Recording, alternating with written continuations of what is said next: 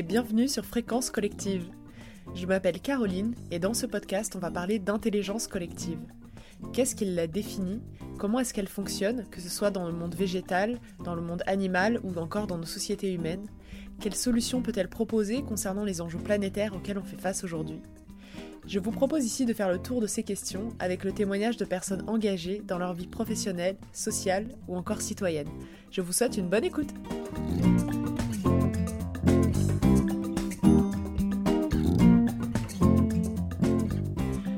Moment, laissons nos imaginaires vagabonder. Imaginez que vous êtes une carotte tranquillement en train de pousser. Oui, pourquoi pas. Et que vous sentez vos racines se connecter avec un tas de micro-organismes qui vous nourrissent que vous faites copain-copain avec les radis, les oignons, les poireaux qui sont à côté de vous, et qui vous aident d'ailleurs chaque printemps à vous débarrasser de la mouche de la carotte en perturbant son odorat, cette fameuse mouche ravageuse de potager. Plutôt sympa, non? Eh bien, vous ne le saviez peut-être pas, mais vous êtes une carotte en permaculture. D'ailleurs, si je vous dis permaculture, ça vous évoque quoi? Des carottes, justement? Des choux? Quelqu'un qui met les mains dans la terre? Une pratique agricole? La première image qui m'est venue quand j'en ai entendu parler, c'est celle d'un potager. Mais en creusant, j'ai découvert que c'était une profonde philosophie de vie, une profonde culture du lien. Du lien à soi, du lien aux autres et à la nature. Dans l'épisode de cette semaine, on parle de cette ingénierie du lien si présente en permaculture.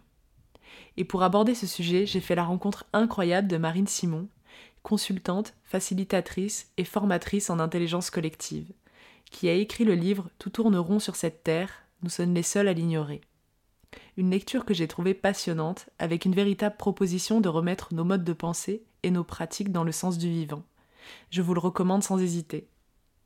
Aujourd'hui, on parle de cette ingénierie du lien, de cette intelligence relationnelle si présente en permaculture, où Marine nous invite à faire un véritable plongeon dans l'univers du vivant et son fonctionnement. On aborde la permaculture et ses multiples enseignements, pour prendre soin de notre jardin intérieur, du sol, de nos collectifs et de notre planète. Bonjour Marine, je suis très contente d'échanger avec toi. Bonjour Caroline, moi aussi. Vraiment. C'est chouette, on a eu l'occasion d'échanger un peu avant euh, ensemble. J'ai été ravie de découvrir ton univers, euh, toute cette connexion au vivant euh, que tu penses et que tu proposes. Donc ça va être un vrai plaisir.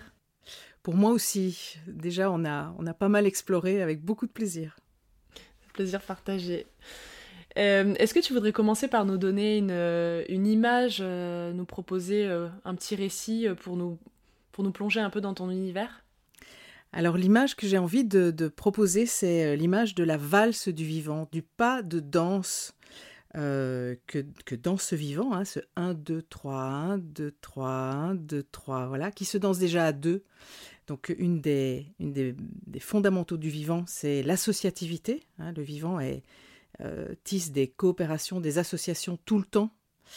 Euh, voilà. Et puis il y a ce cercle, cette danse en cercle, et, ce cercle qui est, euh, qui est du coup à la fois une forme concrète et physique la plus représentée dans le vivant, euh, le cœur des fleurs, les ovules, les yeux, les cellules, les fruits, les planètes, tout ça c'est rond, c'est pas cubique, c'est pas triangulaire, c'est rond, mais c'est aussi la forme d'organisation qui sous-tend le vivant en fait. C'est sa forme d'organisation, c'est son pas de danse euh, circulaire, cyclique, tout est cyclique dans le vivant. Et du coup, si on, se projette dans ce, dans ce cette danse cyclique et circulaire, euh, dans ce mouvement, en fait, on est contraint de revenir euh, aux endroits où on est déjà passé. Et quand on, on, revient aux endroits où on est déjà passé, si on n'en a pas pris soin, mais quand on va revenir, on va revenir sur des endroits de dévastation. Et pour moi, euh, le fait que ce vivant soit cyclique, circulaire, qu'il danse la valse tout le temps et des, et des, enchevêtrées, euh, fait qu'il est comme obligé de s'autoréguler. Parce que s'il ne s'autorégule pas, s'il ne respecte pas ses limites, quand il va revenir, eh bien, il n'y aura plus.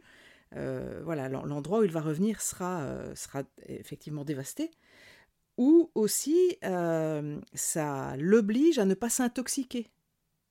Voilà. euh, parce que s'il devait s'intoxiquer, ben, il risquerait de, disparaître en fait. En fait, je voulais revenir euh, sur cette image que je trouve très, euh, très jolie et à propos parce qu'il y a aussi cette dimension de tempo, on l'a un peu évoqué hors micro aussi avant, sur cette dimension cyclique, cette dimension de prendre soin qui était très chère, sur laquelle on reviendra aussi. Et, et ce tempo, ce rythme à donner en fait dans, nos rapports, dans notre rapport à l'environnement, au vivant. Tout à fait. Et, peut-être juste faire un, comparatif contraire, c'est que dans nos cultures, euh, on a tendance à avancer tout droit, en écrasant tout sur notre passage, hein, les humains, les non-humains, et en pensant que parce qu'on avance tout droit, on les laisse sur le bord du chemin, puis on s'en éloigne. Mais comme sur cette terre, tout est cyclique et circulaire, tout dans la valse, eh bien, il nous revient en boomerang euh, toutes les dévastations que l'on a créées, en fait. On ne peut pas échapper à ça parce que c'est la règle sur cette terre. Et on a beaucoup de mal en fait. On est dans une culture qui ne comprend pas les boucles de rétroaction, qui ne comprend pas que ce qui lui arrive aujourd'hui, c'est le résultat de d'un pas euh, maintenu tout droit, alors que la loi ici, c'est le cycle, c'est la circularité. C'est intéressant parce que euh, cette image-là, elle nous ramène aussi euh, au, lien. Le, fait d'être dans une dynamique euh, euh, circulaire, c'est faire lien en fait par rapport à cette ligne droite euh, qui, où il y a un départ, une arrivée et donc une séparation entre le point de départ et le point d'arrivée. Et, et ça, ça, me permet aussi de faire le lien avec cette notion de permaculture que je trouve très intéressante à creuser avec toi où il y a cette intelligence du lien sur laquelle toi tu t'es beaucoup posé. Est-ce que tu pourrais nous définir ce que c'est pour toi la permaculture? Alors la permaculture, je vais, je vais peut-être euh, d'abord la situer euh, dans, le temps. Elle, a, elle est apparue euh, en, en, Tasmanie grâce à Bill Mollison et David Holmgren, qui voyaient toutes les destructions dont était victime le vivant globalement en raison de nos manières de produire et de consommer. Et donc ils ont cherché non pas à s'opposer, alors euh, Bill Mollison a très vite euh, renoncé à la colère, et il a cherché une solution positivante à cette situation, c'est-à-dire une alternative.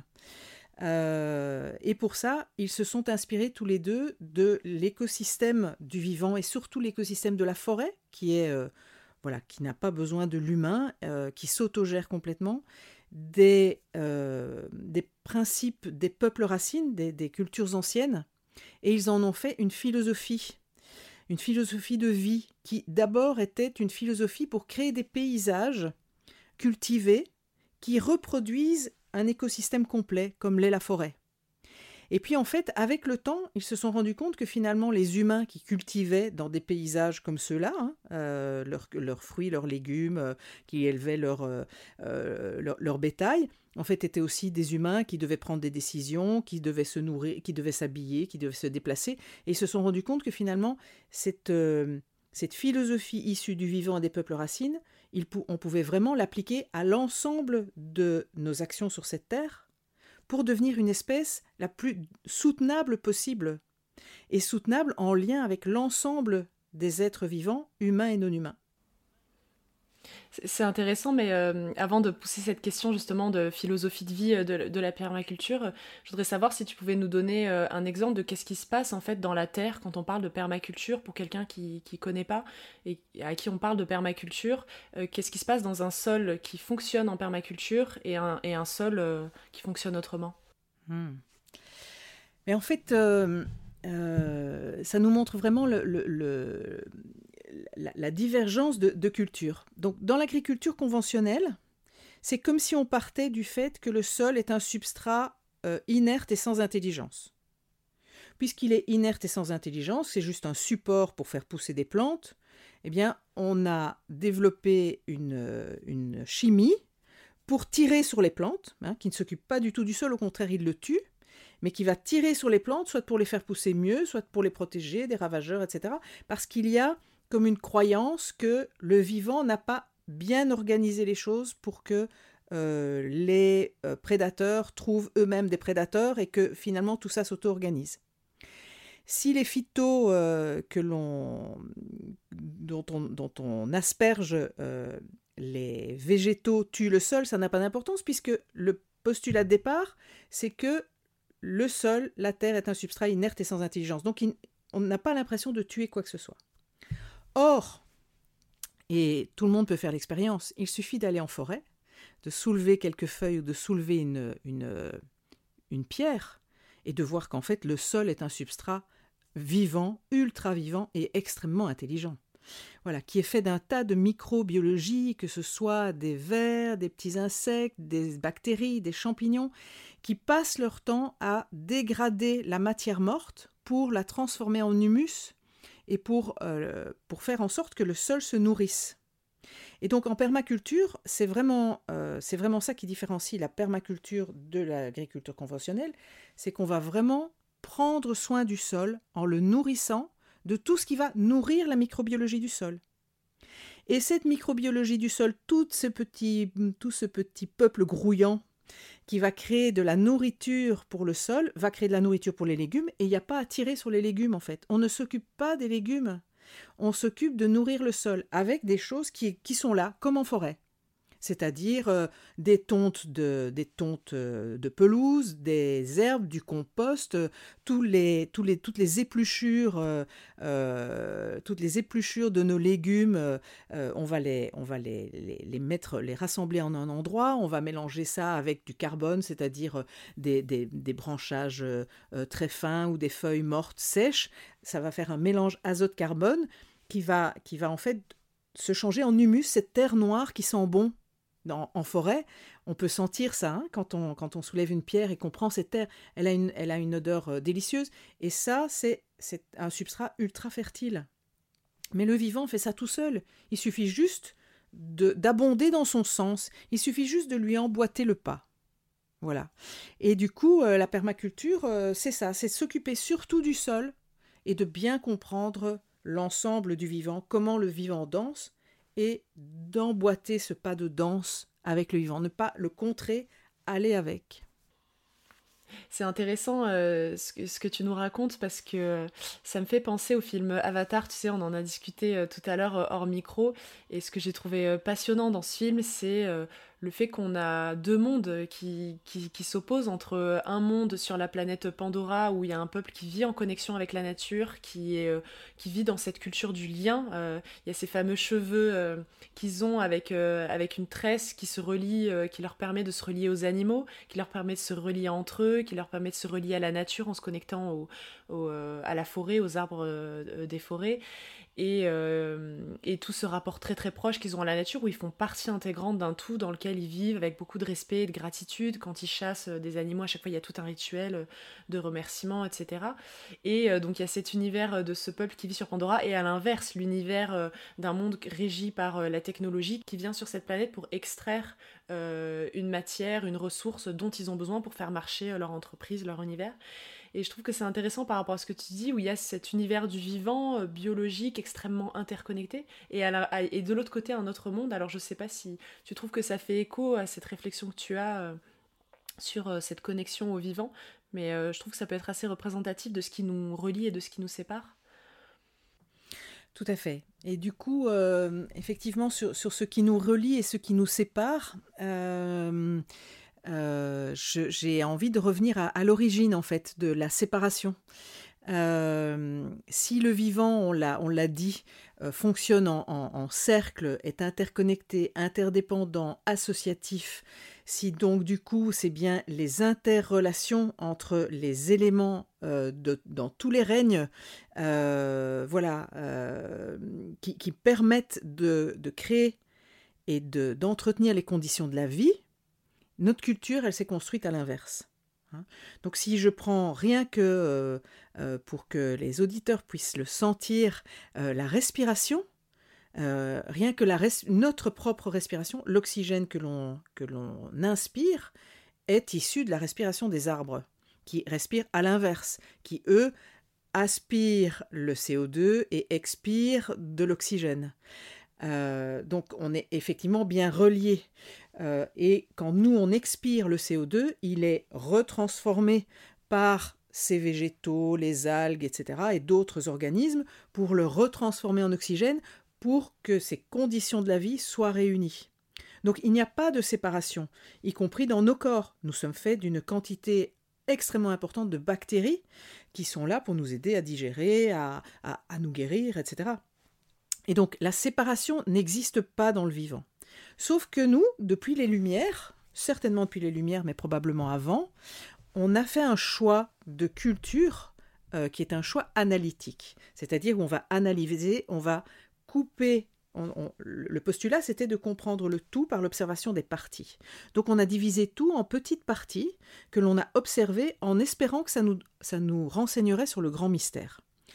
Cette culture, elle est toujours là. On le voit dans nos, dans nos cursus éducatifs. Hein. Euh, l'histoire est bien séparée de la biologie, qui est bien séparée de la langue, qui est bien séparée euh, des mathématiques, alors que dans le vivant, tout ça coexiste.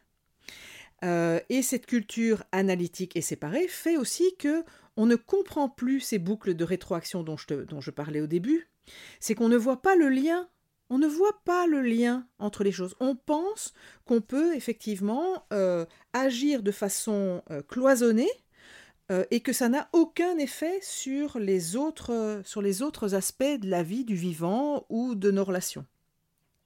Et c'est ce que tu dis d'ailleurs dans ton livre. Je, je, dis une citation que je trouve très pertinente. Tu dis c'est la culture qui sépare, pas la nature et euh, où c'est notre schéma, notre manière de lire le monde avec ces codes qui finalement nous a distanciés de, là d'où on vient. Tout à fait. Et, effectivement, ça me fait penser à une, anecdote où j'étais, euh, je participais à un colloque avec plusieurs intervenants qui, euh, pour l'Institut Inspire, il y, a, déjà quelques années. Et parmi les intervenants, certains avaient parlé de mauvaises herbes. Et puis on a là un chercheur burkinabé qui arrive au micro et qui, euh, qui commence son intervention en disant euh, Je vous ai entendu parler de mauvaises herbes et depuis tout à l'heure, je cherche l'équivalence dans ma langue. Et en fait, on n'a pas d'équivalence dans ma langue, mauvaise herbe. En fait, chez nous, au Burkina Faso, tous les végétaux servent, si c'est pas à l'humain, c'est au bétail, c'est pas au bétail, c'est à la terre et, et, et, à la, et à la biodiversité. Et je trouvais ça énorme. Et si on étire ça, en fait, s'il n'y a pas de mauvaises herbes au Burkina Faso, il n'y a pas de tentative de les éradiquer. Il n'y a pas de fabrication de produits pour les éradiquer. On les laisse tranquilles, on, vit avec, on vit avec en bonne intelligence, on les comprend, on comprend à quoi elles servent. Alors que chez nous, quand on, qualifie une herbe de mauvaise herbe, mais la première pensée qui nous vient, c'est qu'il faut l'ôter. Mmh, mmh. Ah, c'est intéressant cette culture euh, de, la séparation et de même dichotomique entre ce qui est bien et ce qui est mauvais. Et ça, replace aussi la sémantique, l'importance des mots qu'on pose euh, sur les choses. Ça en dit long sur comment on pense le monde. Tout à fait. Et je pense qu'effectivement, cette démarche qu'on a eue, épistémologique, de choisir une pensée analytique, devait peut-être être une, une réaction à une très grande terreur que nous inspirait la puissance de la nature et du vivant en fait. Et du coup, euh, où on a poursuivi un espèce de fantasme de contrôle et de maîtrise. Et tu, tu en parles bien euh, dans le film Avatar, c'est ça qui est bien euh, représenté. C'est une, c'est cette violence qui est faite à un tout interrelié, avec une envie de maîtrise et d'extraction d'un seul élément, sans comprendre son lien avec l'ensemble du vivant. Et notre modèle de société a, poussé cette, euh, cette, culture analytique et de la ségrégation euh, et de la séparation des choses les unes, les unes par rapport aux autres à son, à son paroxysme. Euh, voilà, jusqu'au fait de détruire notre maison, détruire notre lieu de vie et ne pas parvenir à s'arrêter. Et comment, face à cette pensée analytique, tu te positionnes? Parce que je sais que tu tu, parles beaucoup de prendre soin, euh, comme en permaculture, prendre soin du sol, prendre soin de ce qui relie les choses entre elles pour euh, qu'elles-mêmes prennent soin euh, du coup de, l'environnement dans lequel elles sont. comment comment est-ce qu'on peut finalement mieux se relier au monde, mieux prendre soin du monde? Est-ce que ça commence pas d'abord par prendre soin de soi, de ce jardin intérieur, comme tu dis très bien dans ton livre? Dans mes observations du, vivant, mais aussi de l'intelligence collective, puisque c'est ça que je fais euh, euh, toute la journée, euh, et de la permaculture, et aussi de la manière dont les, les peuples racines, ces peuples, ces peuples anciens qui vivent toujours sur cette terre, qui sont quand même quelques millions, je me suis rendu compte que tous ces, voilà, tous ces espaces, et, le vivant en particulier, cherche à prendre soin, prendre soin, prendre soin pour obtenir des résultats qui eux-mêmes prennent soin. Alors pourquoi trois fois, trois fois prendre soin? Parce que quand on regarde les principes du vivant, selon euh, Auckland et Dodson, ils sont 16, ces principes. Il y en a beaucoup plus qui parlent de prendre soin que d'obtenir des résultats. À l'inverse, notre culture, pour moi, elle est dans obtenir des résultats coûte que coûte et reléguer prendre soin à tenter de réparer les dégâts. Mais c'est compliqué parce que les dégâts aujourd'hui, ils sont, très importants. Et hum, du coup, euh, c'est tout à fait relié à l'esprit de la permaculture, puisque pour la permaculture, euh, la première éthique, c'est prendre soin de la terre, parce qu'il n'y a pas d'autre endroit pour le moment où la vie est possible. C'est chez nous, c'est notre maison, pas seulement notre maison, celle de tous les êtres vivants. Et prendre soin de la Terre, c'est prendre soin de l'ensemble de sa biosphère, cet, espace pas très épais dans lequel la vie est possible. Ça, c'est la première éthique, et aussi prendre soin de la Terre comme substrat, comme j'en ai parlé tout à l'heure. Et la deuxième éthique, c'est prendre soin des humains. Et pour eux, prendre soin des humains, c'est pas seulement faire en sorte qu'ils aient à manger, à boire, à s'abriter, à se vêtir, c'est prendre soin de leur psyché, de leurs émotions, de leur conscience, parce que des humains qui auront mieux pris, soin de ces parties-là d'eux-mêmes prendront mieux soin de la terre. Parce que le lien, et effectivement tu, as raison quand tu dis ça commence d'abord par prendre soin de soi, parce que si on est déjà dans un lien déchiré à soi-même, et, euh, et ça je fais référence euh, aussi au magnifique livre d'Abdenour Bidar, Les Tisserands, hein, ce triple lien déchiré à soi-même, aux autres et à la nature, tant que ces liens sont déchirés, je ne peux pas, si, je, me vis avec un lien déchiré à moi-même, ben, fatalement que je vais le reporter dans mon lien déchiré aux autres, et fatalement que je vais le reporter sur mon lien déchiré à l'ensemble du vivant. Donc ça commence à l'intérieur de soi. Et effectivement, dans mon livre, le chapitre sur le travail sur soi qui relie le prendre soin de soi au niveau psychique, émotionnel, prendre soin de soi au niveau spirituel et prendre soin de soi dans sa relation au vivant, il est central. C'est le chapitre le plus abondant, c'est le chapitre qui est au cœur du livre, parce que je pense que c'est au cœur de nos problématiques. C'est intéressant parce que le, on parle de lien euh, depuis tout à l'heure euh, sur le plan euh, biologique, donc du rapport au sol, de, la nature, comment elle fonctionne. Et entre nous, il y a ce lien-là, mais chacun a son jardin intérieur à cultiver pour cultiver finalement le grand jardin, le vaste jardin de nos relations, de comment on interagit ensemble dans nos sociétés. Est-ce que tu pourrais nous donner des exemples pour essayer de comprendre cette intelligence relationnelle qu'on voit en permaculture, euh, faire quelques liens avec cette pratique en intelligence collective, parce que j'imagine que la place de l'individu, euh, tel que tu viens de la décrire, sur, cultiver son jardin intérieur, a aussi une, très grande place. oui, oui. Alors, effectivement, le, premier, le, premier lien que je vais faire entre ce que j'ai dit de la permaculture et la manière de prendre soin du sol, je, vais le faire là avec le prendre soin du sol du collectif. Souvent en collectif, euh, dans une équipe, on va chercher à obtenir des résultats coûte que coûte. Il faut réfléchir à une problématique, il faut euh, trouver une solution, il faut euh, se mettre en projet, et sans spécialement prendre soin du sol du collectif, c'est-à-dire de cette trame interrelationnelle entre les personnes. Donc en intelligence collective, on va beaucoup prendre soin de cette trame interrelationnel entre les personnes en permettant que, avant de se mettre au travail, les personnes fassent connaissance. Personne n'a envie de travailler avec quelqu'un qu'on ne connaît pas. Et chacun est un monde à lui tout seul. Moi, j'ai besoin de rencontrer ton monde, j'ai besoin de rencontrer le monde du second, du troisième, du quatrième, pour savoir si j'ai envie d'en être. Ça, c'est souvent quelque chose auquel on n'accorde pas de, d'importance ni de temps. Et donc, au démarrage, autant au démarrage d'une culture au potager en permaculture, on va observer, observer, observer et interagir. Alors trois fois observer parce que en permaculture, on dit qu'en principe, quand on acquiert un terrain, on n'y fait rien pendant un an. On observe ce qui est là, la course du soleil, les vents, on, goûte la terre, comme dit Holmgren, on la met en bouche à plusieurs endroits du terrain. Est-ce qu'elle est plutôt argileuse? Est-ce qu'elle est plutôt sableuse? Est-ce qu'elle est plutôt... Euh, voilà, qu'est-ce qui pousse naturellement? Qu'est-ce qui pousse pas naturellement? Qu'est-ce qui est en abondance? Qu'est-ce qui est en carence? Et après, on va interagir, c'est-à-dire entrer en relation, c'est-à-dire de nouveau entrer dans une danse avec, pas imposer, raser, euh, euh, labourer, retourner. On va entrer en relation avec cet écosystème. Eh dans l'intelligence collective, on va, faire la, on va faire la même chose.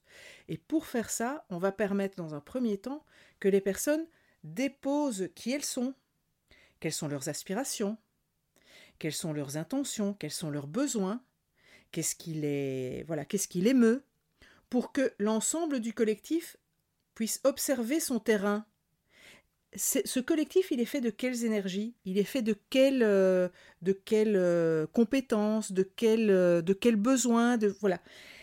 Ça, c'est, pour moi, au démarrage d'un collectif, c'est extrêmement important. On ne démarre pas en intelligence collective avec un collectif qui ne se connaît pas.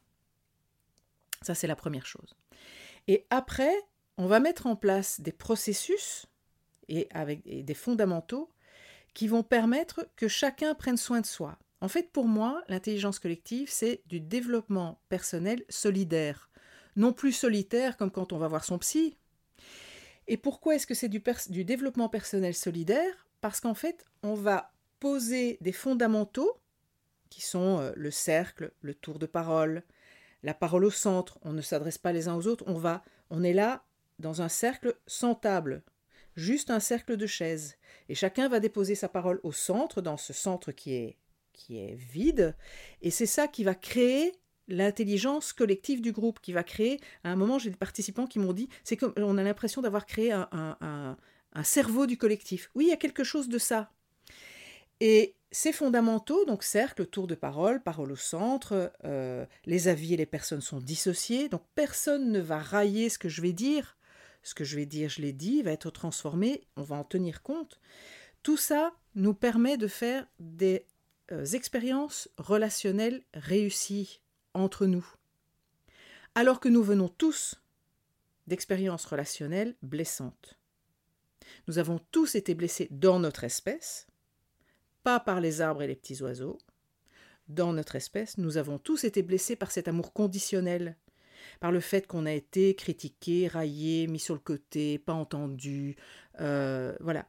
Et du coup, l'intelligence collective, elle pose, elle, pose une membrane qui va mettre tout le monde en sécurité, en équité, tout le monde va être traité de la même manière, en liberté, tout le monde est absolument libre de dire ce qu'il veut, en responsabilité, chacun est libre de sa parole, qui va nous faire guérir en fait de nos blessures, de tous ces endroits où on pense qu'on n'a pas droit à la parole, que ce qu'on va dire n'est pas suffisamment intelligent, que euh, qu'on n'a pas droit à participer à la décision. Si, si, si, si, justement, toutes ces pratiques vont faire ça. Et donc, du coup, c'est en, prenant soin, c'est comme au potager, en prenant soin du sol et de l'ensemble du collectif, on va permettre que les, pousses, les végétaux que sont là les humains, aillent au meilleur d'eux-mêmes et guérissent et, et, et, euh, et réparent le lien déchiré avec eux-mêmes. Quand je pense que ce que je vais dire n'est pas assez intelligent, c'est parce que j'ai un lien déchiré avec moi-même. Comment est-ce que je, je, retisse ce fil d'estime avec moi-même ben, Le collectif, en intelligence collective, va m'aider. Parce que ce que je viens de dire est pris en compte et je le retrouve dans la décision qui est prise ensemble. Et du coup, est-ce que euh, tu pourrais nous donner un exemple euh, pour qu'on puisse se plonger dans cet univers et dans, dans cet atelier que tu viens d'écrire de l'intelligence collective? Est-ce que tu aurais une expérience à nous partager qui, toi, t'a particulièrement marqué sur euh, une mise en pratique de l'intelligence collective qui a fait émerger quelque chose de, d'innovant, de, de, de, percutant, de, de, nouveau qui, qui, permet de prendre soin du collectif et qui permet aussi d'aller vers un projet qui était sûrement établi d'avance, avec une entreprise ou avec un groupe de travail? Oui, oui, il y, a un, exemple euh, qui, est, très représentatif euh, qui me vient. Euh, j'accompagnais un collectif. cet accompagnement avait été co-décidé par ce collectif. Il n'empêche que dans ce collectif, il y avait quelqu'un dont la posture est plutôt systématiquement d'être contre. Et donc à chacune de nos réunions, euh, ben, le cercle, une fois qu'on avait terminé le, moment d'inclusion, hein, le moment d'inclusion c'est où chacun dit avec quoi il est, euh, avec quoi il arrive dans la réunion, cette personne euh, se, mettait en faux par rapport à ce qu'on avait décidé qu'on faisait ce jour-là. Pourtant, il avait été à l'origine de, cette décision. Et du coup, bah, j'ai eu des échanges avec lui en lui disant, mais est-ce que tu peux venir avec tes résistances, mais regarder en quoi elles peuvent être utiles au collectif. Et pas chaque fois tirer l'énergie du, collectif seulement vers toi. Voilà, je voyais bien que c'était compliqué parce que ça faisait partie de sa personnalité. Et puis un jour, euh, on, est en, on est dans une des phases du travail qu'on fait ensemble, et je propose de nouveau parce que c'était la conclusion à laquelle on était arrivé à la réunion précédente, de euh, travailler un sujet et pour ça de faire deux sous-groupes. Voilà, que les, deux sous-groupes travaillent ensemble et puis qu'on fasse une mise en commun pour voir comment on, on engage l'étape suivante. Et évidemment, dans son groupe, il fait la même chose. Donc, tout de suite, il s'inscrit en faux par rapport à la consigne. Et comme effectivement je, suis là, mais j'accompagne, mais voilà, je, vais interroger, je vais interroger le groupe, et le groupe dit euh, oui, oui, mais bon, ça va. Le groupe avait l'air de se débrouiller avec lui et avec, euh, et avec ce qu'il proposait de différent de ce qui avait été proposé. Moi, je lâche, je laisse le groupe faire, je laisse ces deux groupes faire. Et au moment où on a fait la mise en commun des travaux des deux sous-groupes, en fait, il était arrivé par sa résistance et par sa, manière de se, de se mettre euh, toujours un peu euh, de côté, il était arrivé à faire voir qu'en fait il y avait un sujet bien plus urgent et important à traiter à ce moment-là que celui qu'on avait décidé ensemble de traiter. Et quand il l'a partagé quand, euh, quand il a partagé aux deux groupes, l'autre groupe a dit Ah mais oui, il faut d'abord qu'on fasse ça. Et en fait, pour moi, ça c'est une pépite. C'est une pépite de l'intelligence collective. Euh, parce que du coup, on a pu réintégrer et ce qu'il avait apporté là où effectivement il avait tendance à être un peu... Voilà, les, collègues, ils avaient un peu tendance à, euh, à, le, pousser sur le côté, quoi, parce que c'était très usant. En fait, il était venu apporter une marge là, on a, euh, quelque chose qu'on n'avait pas vu et qui a un nouveau souffle et qui a vraiment nourri toute la suite du travail. C'est intéressant parce que ça, rejoint cette question de comment réintégrer euh, quand il y a des oppositions, euh, parce que on s'imagine euh, de manière assez édulcorée l'intelligence collective comme c'est un consensus, tout le monde est d'accord forcément, alors que c'est aussi savoir réintégrer, accueillir ces oppositions, ces différences de caractère, de positionnement vis-à-vis du collectif, et c'est aussi toute cette culture de la diversité que tu décris. Tout à fait, qui est la culture du vivant. Hein. Vivant basé, le vivant n'est basé que sur la, diversité, mais ça me, ça me touche ce que tu dis sur. Euh, c'est une croyance romantique de l'intelligence collective. Euh, qui, qui, qui, qui, colle au basque de l'intelligence collective. Pour moi, les processus d'intelligence collective sont extrêmement solides et doivent être suffisamment solides pour qu'on puisse traiter à l'intérieur de la membrane des choses extrêmement compliquées, avec des avis extrêmement divergents, avec parfois de, des, émotions euh, très fortes, des problématiques très compliquées. Moi, j'ai eu à traiter dans certains, dans certains collectifs des moments de crise qui ont été merveilleusement traités parce qu'il y avait cette sécurité du processus, il y avait cette liberté de parole, il y avait le tour de parole où personne ne s'interrompt, mais on écoute cette sagesse de chacun et qui vient s'additionner, se multiplier au centre et qui, emmène le collectif vers une solution. Donc pour moi, l'intelligence collective, elle n'est vraiment pas faite du coup pour amener au consensus, elle est faite pour amener à l'innovation, c'est-à-dire à, ce qui sort d'une tension à ce qui, à, l'étincelle qui va surgir euh, de contraire. Euh, et en ça, effectivement, euh, ben, cette membrane et ces fondamentaux doivent être bien tenus par le facilitateur pour que chacun se sente en sécurité. Pour que chacun sente qu'on peut traiter, que c'est solide, on peut rester dans la divergence en intelligence collective. Et cette culture de la différence, tu sais, ça me fait penser à... On l'évoquait aussi hors micro, quand je te partageais mon expérience au Liban, où il y a ces cultures Orient-Occident qui, qui cohabitent, qui, qui, se nourrissent, je trouve, extrêmement fortement. Et et où il y a toutes ces communautés aussi qui cohabitent. Euh, et il y a beaucoup de communautarisme, mais aussi beaucoup de projets euh, artistiques, culturels qui émergent de ces différences, où il y a des porteurs de projets qui essayent justement euh, de, de, de, créer du lien à travers cette diversité, cette différence, et ça fait émerger des projets magnifiques. Donc c'est vrai que ça me fait résonance avec avec aussi cette interculturalité. Euh, il y a de personne à personne cette différence et ce qu'on peut en tirer, et aussi euh, même dans des cultures différentes euh, d'un pays à un autre au sein d'un même pays. Tout à fait, ça veut dire qu'ils mettent en œuvre des principes de la permaculture, hein, qui sont utiliser, valoriser la diversité, qui sont intégrés et ne pas ségréguer.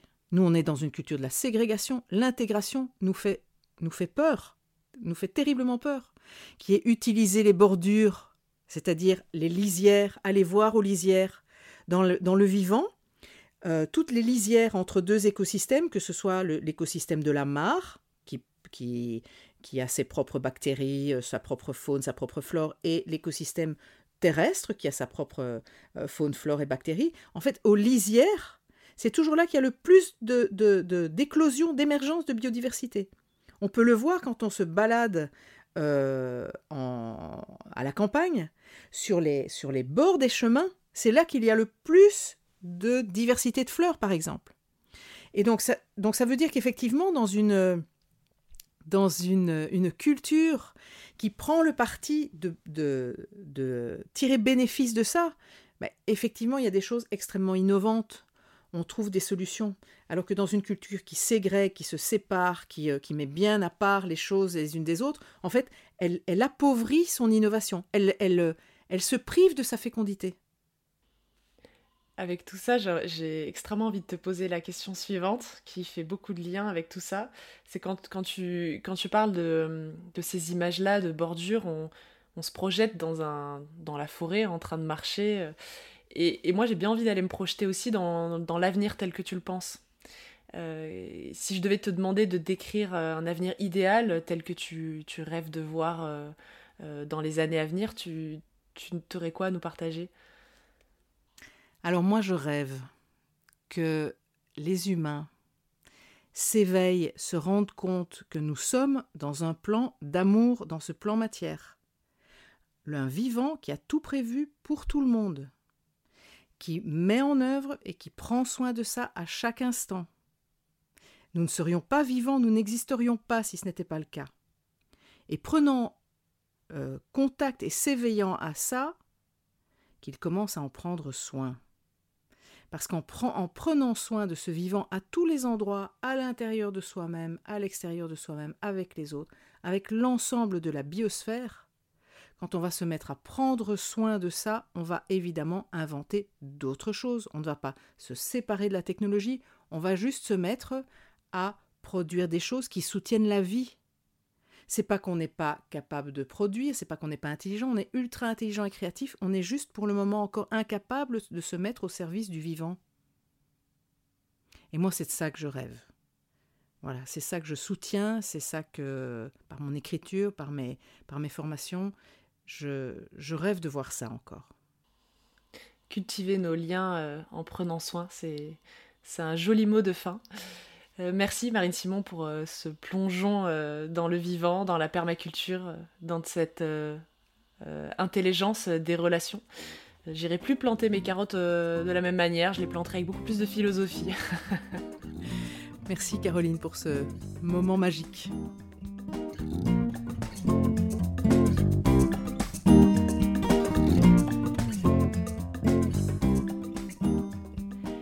d'avoir écouté Fréquence Collective. Si cet épisode vous a plu, n'hésitez pas à le partager et à me donner vos avis et vos idées en commentaire. Et si vous voulez, à le noter avec quelques étoiles. C'est le meilleur moyen de me soutenir et de faire grandir ensemble ce projet. Dans le prochain épisode, on parlera de la place du respect pour favoriser le lien social, avec une personne que je vous laisserai découvrir. Et avant de vous laisser, parce que j'aimerais qu'on déconfine ici nos oreilles, mais aussi nos yeux, Fréquence Collective se propose comme podcast dessiné, avec une illustration que je réalise pour chaque voix qui résonnera ici. Vous pouvez les retrouver sur LinkedIn, Instagram et Facebook. J'ai hâte de vous y retrouver. À bientôt!